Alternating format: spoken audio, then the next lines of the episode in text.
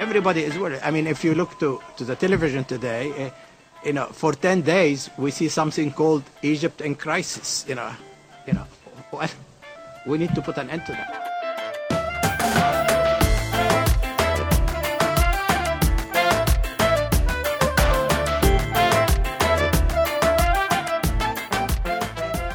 Welcome to Planet Money. I'm Alex Blumberg. And I'm Caitlin Kenney. Today is Friday, February 4th, and that was Mohamed El Baradei, you heard at the top. He's a Nobel Peace Prize winner, and he was talking about the situation in Egypt. On the show today, we're going to talk about that situation in Egypt and specifically why the Egyptian military is so far preventing bloodshed in the streets of Cairo. Part of the reason, of course, they stand with the people, they support the people's freedom, but also they sell the people lots of stuff. Today on the show, the Egyptian military incorporated guns, tanks, but also dishwashers, bottled water, resort hotels. The military runs a lot of businesses, and we're going to hear all about that. But first, of course, the Planet Money indicator with our own Jacob Goldstein. Alex, I really got torn up today about the indicator, and the bottom line is, for what I believe is the first time ever, there is no Planet Money indicator. What? yeah, so It's unprecedented. It's, it's unprecedented, and it's particularly painful for me today because we have today what is probably right now the single most important monthly economic report that we get every month. That's the jobs report for January, and obviously there are these two huge indicators staring me in the face. Right, one is Taunting you, really. they're, yeah, they're, they're laughing at me. one is the unemployment rate for January. The other one is the number of jobs the economy added during the month. But the problem is these two potential indicators, they totally contradict each other. They don't make any sense. On the one hand, number of jobs added, 36,000. This is a horrible number. This is not even enough to keep up with population growth, much less to drive down the unemployment rate. But Lo and behold, the unemployment rate fell, fell a huge amount from 9.4% all the way to 9%. So that is sort of crazy. Like, so we have a horrible jobs number, and then we have a great unemployment rate number, and that shouldn't be happening. So what's going on? Well, it's a mess. I mean, the, the short version, it's a mess. The longer version is this. The jobs picture probably is not as awful as that 36,000 number would suggest. Also, the jobs picture is probably not as promising as that big drop in, in unemployment would suggest. So, if we look first at the at the jobs number, that thirty six thousand jobs number, mm-hmm. it's pretty clear that bad weather in January kept a lot of people out of work. We can't figure out exactly how much this is, but but pretty clearly the numbers would have been better if, if not for those storms. So so yeah, sure that matters for people for January, but what we really want to understand here is is the long term picture, and it's pretty clear that when the weather gets better, we're going to see a big rebound. Okay, so the 36,000, not as bad as it seems. You're doing the reverse of what you normally do. You're finding a silver lining in, in- behind the cloud. But now I'm sensing that the good number, where the unemployment rate fell from 9.4 to 9, which is a huge jump, what's wrong with that? You can't possibly find something bad in that, can you? Don't say it that way, because you know. I'm underestimating your power. aren't I? Uh, you you know that I can, and you know that I have. So And let's not will. play games here. this is actually even wonkier. I mean, there's various things sort of bouncing around in the unemployment rate, but a big chunk of this drop came from what was essentially a statistical adjustment that the government did to the population numbers it uses. Right, like super deep in the weeds, but it matters, and it's definitely part of what's going on here. Part of why we saw this big drop in the unemployment rate. All right, so where does that leave us? Should we be happy, sad? Uh, well, you know, so if we step back and think long term, clearly the jobs picture is bad. I mean, we knew that before this report came out, and no matter what, unless it was like all time great report, it was still going to be a pretty bad picture. That's clearly still true today. And there is this useful reminder here, which is all these monthly reports we look at, they tend to be noisy. They tend to bounce around. And it is useful to just step back and not make too much of any one report. And that's certainly true with these numbers today. All right, thank you, Jacob. Yeah, thanks, Jacob. Thanks, guys. So, Alex, we've heard a lot in the last few weeks about the protests in Egypt, and we, like everyone else, have been following it closely. But we've been learning something this week about the Egyptian military that hasn't actually made the news that much. But it's important because it explains a lot about what's happening in the streets. Namely, why the military has been so incredibly peaceful. You know, you think of the situation, a repressive regime, people out in the streets protesting, the military coming out in force and tanks. You figure, I know how this story ends gunshots, bloodshed, like in Tiananmen Square or Iran or Myanmar. But in Egypt, it's been sort of the opposite. In fact, there's that famous picture out there of the military guy hugging one of the protesters. And there's been nothing like that brutal repression that we've seen other places. Right. And earlier in the week, the explanation for this was that, you know, the army is compulsory service in Egypt. If you're a man between a certain age, you have to serve. So for the most part, the soldiers identify with the protesters. And in fact, earlier this week, the military came out with this statement saying, you know, we stand with the people and we support your right to peaceful protest. I actually got a little choked up reading that letter. I actually did. I know you did. Yeah. You know what, though, Alex? Yes. I'm about to burst your hippie kumbaya bubble. Won't be the first time. All right.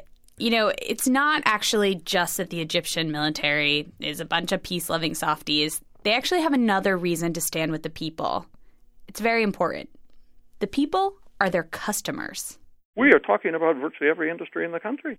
This is Robert Springborg. He's a professor of national security affairs at the Naval Postgraduate School in California, and he's a big expert on Egypt. He first visited Egypt in 65. He ran a business there. He's written a bunch of books about Egypt and the Middle East. And he's an expert on all the bizarre businesses that the Egyptian military runs. Car assembly, we're talking of clothing, we're talking of uh, construction of roads, highways, bridges, we're talking uh, of pots and pans. We're talking of kitchen appliances. You know, if you buy a uh, an appliance, uh, good chance is that it's manufactured by the military. If you have uh, don't have natural gas piped into your house and you have to have a gas bottle, the gas bottle will have been manufactured by the military.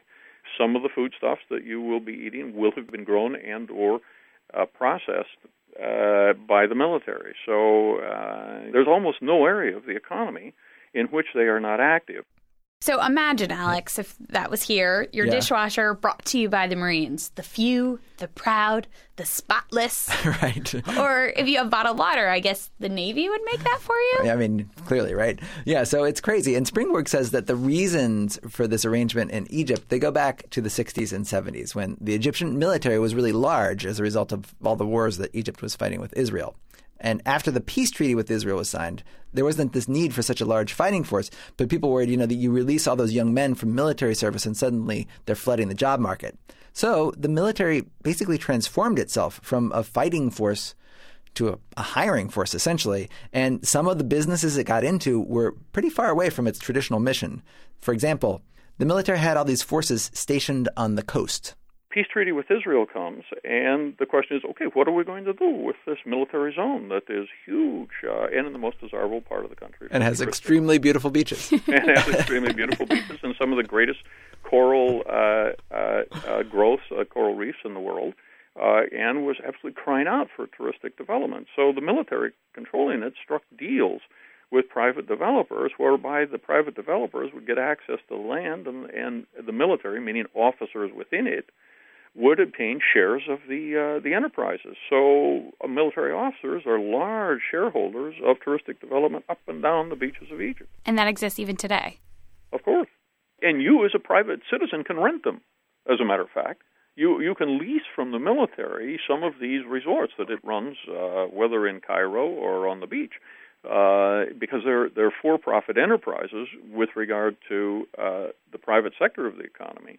But for a military officer, I, I haven't stayed in one recently, but I, I used to do business with them because I'd rent rooms from them to uh, run conferences because they were the they were much cheaper than let's say renting from the Hilton Hotel. But an officer could uh, have a very nice suite uh, for an evening for at that stage it was uh, ten pounds or about three dollars. Um, so How do the military hotels stack up against, say, the Hilton? they're not quite as good. Uh, uh, these are they're they're let's say four star, not five star, typically.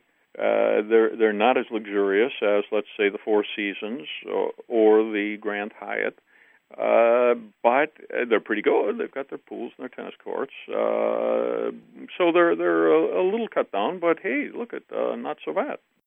So, in other words, the military it got out of the hostility industry and it got into the hospitality industry, and a whole bunch of other industries as well. No one knows just how much of the Egyptian economy is made up by military businesses. Some estimates put it at 30 or even 40%. But whatever the size, it brings in a lot of money. Think about it this way. If you've seen photos of the Minister of Defense socializing with the protesters, he's wearing his military uniform. But don't think of him as an army man. Think of him as a businessman. the the head of all of this is Tantawi, the Minister of Defense. He's mm-hmm. the CEO of Military Inc. in Egypt. Uh, Say that again. The CEO of Military Inc. Yeah, this Incorporated. Is, this is my term. This uh-huh. is you know he runs, he controls all these military enterprises. Uh-huh. General Tantawi, Field Marshal Tantawi, Minister of Defense Tantawi, spends more of his day by inside accounts working on business matters than he does on military matters. Uh-huh. Tantawi's job is to hand is to make sure there are plums to hand out, and then to allocate the plums to ensure the loyalty of the uh, of the officer corps as a whole, and particular individuals. We actually talked to a guy who's pretty familiar with this allocation process. His name is Safei Hamed, and he's a professor of environmental planning at Chatham University in Pittsburgh. But before he came to Pittsburgh, he lived in Egypt until he finished his undergraduate degree, and many of his friends still live in the country, and several of them served as officers in the Egyptian military. And when they retired, they got some plums. One of my friends, for instance, is a CEO of um, the Water and Sewer Authority. Wow. Another person went to uh, to to lead a tourism development authority, and um, another uh, a governor of one of the provinces. It's a reward for someone who spent all his career uh, serving the uh, the country. And the point of all this is that once you understand that this is how the military operates in Egypt, it helps you understand the protests there in two key ways. So first why is there all this hugging? why haven't there been any orders so far to shoot? And the reason is if, if there was a shot fired and the protests actually devolved into some sort of full scale civil conflict, fewer people would buy dishwashers or bottled water or spend their vacations at Red Sea resorts, which the military controls. The last thing it wants is instability or war. The military wants stability above all. Uh, the military is most, it's not able to operate the equipment it has. Uh, you know, it's not focused on war fighting. It's focused on consumption. The second thing that understanding the way the military operates in Egypt explains, and this is a big one, it helps explain what's likely to happen next. This is the biggest question in Egypt right now. If President Mubarak steps down, who's going to take his place? There are a couple of people in the running. There's Mubarak's new vice president. He's the former head of military intelligence forces. He's formerly known as one of the world's most powerful spy chiefs. And then there's a civilian, Mohammed El Baradei, the Nobel Peace Prize winner. And this is where the military leadership might differ from the protesters in the street. The people in the street, for the most part, want a democratic election where they can pick whoever they want to run the country. But the military, they don't really want a civilian like El Baradei to take power. In this current situation, uh, the, the, the military has got to uh, defend its interests to make sure that no civilian ever gets any power that could be used to force the military to reveal what it's doing. And that's why Baradei and these people have no chance, because the military will not allow them any sort of command or control position over themselves.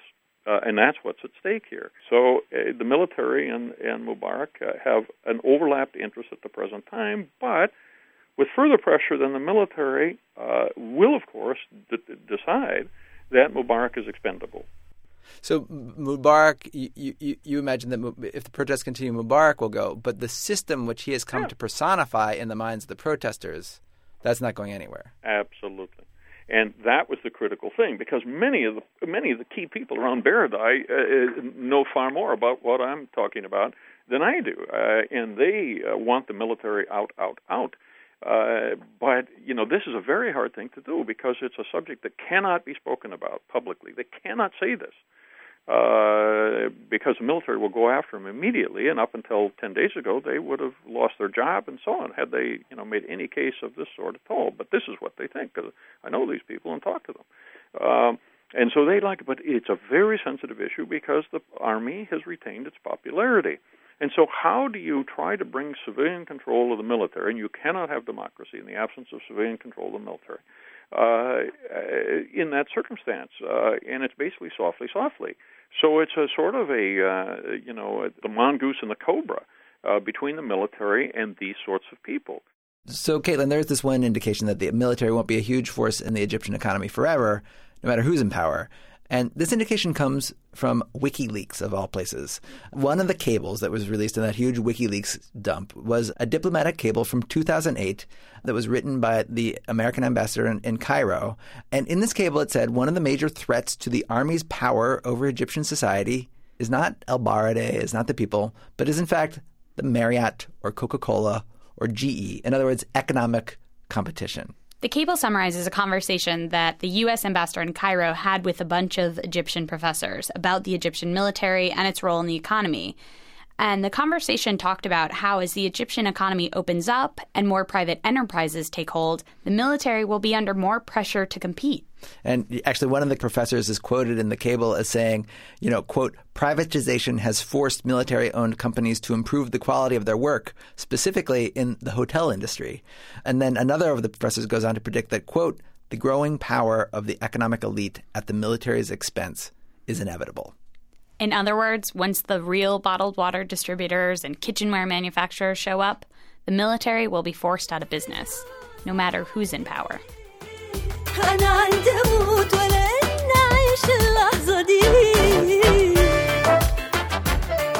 As always, we would love to hear your thoughts about today's show. You can email us at planetmoney at npr.org. You can also find us on Facebook and Twitter. I'm Caitlin Kenney. And I'm Alex Blumberg. Thank you for listening. قلبي حلم جوايا وبحلم يبقى فيه للبعد deniyor